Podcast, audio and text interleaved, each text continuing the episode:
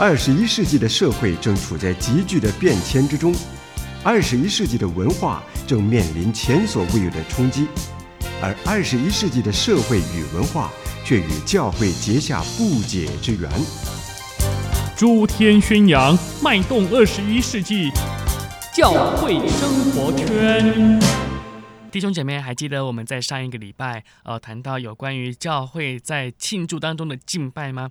那在今天呢，呃，我们也要同样在庆祝这个范畴当中谈一谈安息日跟主日。我想，我们常常对安息日跟主日常常有很多的混淆。我们对安息日与主日的区别，大部分呢都是指以旧约跟新约作为理由。安息日是旧约律法的规定，我们既在恩典之下，就没有遵守的必要。主日是纪念主复活，成为新约的教会的一个传统。新约依着恩典的原则，以主日来代替安息日。然而，安息日是一个庆祝的日子，因为其中呢充满着上帝的福分。这是希伯来宗教所持有的。古代近东世界的异教迷信当中呢，一周之末就是一个不祥的一天。为了要避免灾祸，尽量要少出门从事什么样的活动。那上帝的恩典将在这一天呢，由灾祸化成为一个福分。守安息日成为律法的规条，也是出于上帝恩惠的心意。那这条诫命呢，也就是在十诫里面的第四条，在出埃及记第二十章，是一个宗教的理由，以上帝的创造为中心的一个重要的意义。六日之内，上帝创造天地，第七天就停止创造的工作。上帝将这一个日子分别为圣，我要那属他的子民来敬拜他。申命记第五章却有道德的理由，以上帝的救赎为主题。以色列人在埃及做过奴隶，现在既然得到救赎，应该善待奴仆，甚至是呃，包括他们的牲畜。使得大家都可以安歇休息，也因着敬拜与庆祝而能够重新的得到更新。安息日实在是上帝恩典的措施，所以主耶稣在世的时候曾在安息日来治病。耶稣也允许门徒在田间呃捏麦穗来吃。耶稣无意破坏安息日的法规。但是他必须纠正人们一般的错觉与偏见。他强调安息日是为人来设立的，耶稣是安息日的主，安息日是为使人要得到安息来庆祝的情怀来敬拜神来用的。而主日呢，在教会的传统当中，主日是为了要庆祝主的复活。在新约中，教会是在主日来聚集，主日崇拜在使徒的时代已经成为一种惯例了。保罗劝勉哥林多的教会的信徒，每一个礼拜呢，应该有固定奉献的款项，在七日的第一日带到教会。第二世纪中叶，犹斯丁说，主在第八天受割礼。所以第八天，也就是第二周七日的第一日，应该有聚会，包括要有哦水礼。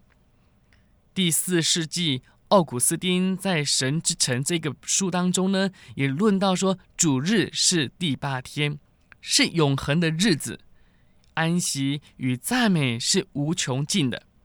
在十六世纪宗教改革，他们提倡要守主日。认为主日是基督徒的安息日，在于分别为圣，停止一切的工作，好让上帝在我们里面做工，这就成为一般教会的传统。可见这是教会的传统，依照圣经的记载，从使徒时代已经实行的一个惯例。我们不可以否定安息日，却要把安息日的精神把握住，尊重上帝的心意。在他的恩惠当中，可以享受安息。我们着重主日，除了安息之外，还有敬拜跟庆祝。主日与安息日的区别，主要是在观念上。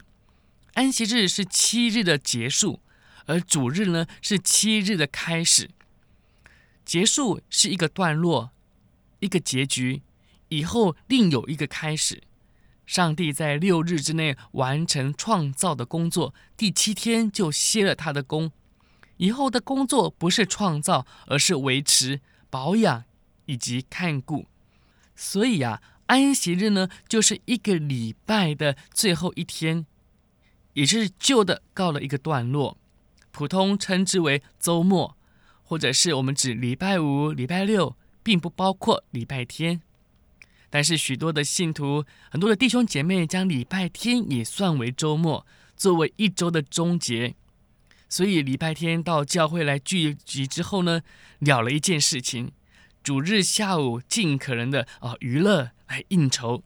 到了礼拜一，一切重新来过，礼拜一才算是一个礼拜的开始。而新约中弟兄姐妹是以第八天为主日，不是在上一周。而是在下一周的，在七日的第一日是一个新的开始。七日的第一日是一个崭新的日子，一切都重新计划以及行动。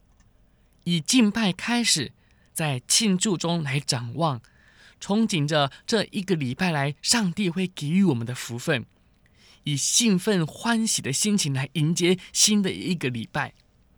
这就好像新年一样，在庆祝的时候要做新的决志。主日是第一日，是侍奉的日子。侍奉是敬拜跟奉献，将自己向上帝来献上，交托仰望，侍奉上帝也服侍人。主日崇拜是开始，开始工作跟见证。从教会出来，可以探访亲友，传福音。或在家中休息，使自己的身心有一个准备，准备一个礼拜的工作。所以啊，主日的前一天晚上呢，应该要早一点休息。志扬知道，在主日的前一天晚上，常常有很多好的节目，但是呢，我们要有好的休息，主日才能够有充沛的精神来服侍。主日的晚上呢，也应该要尽早的休息。准备在呃这一周当中，在教会外头的工作。七日的第一天是以庆祝开始的，能够使这一个礼拜的生活经常在庆祝当中有这庆祝的气氛，靠着主来得胜，靠着主过着奉献自己的生活。愿主赐福我们在收音机旁的弟兄姐妹，我是志阳。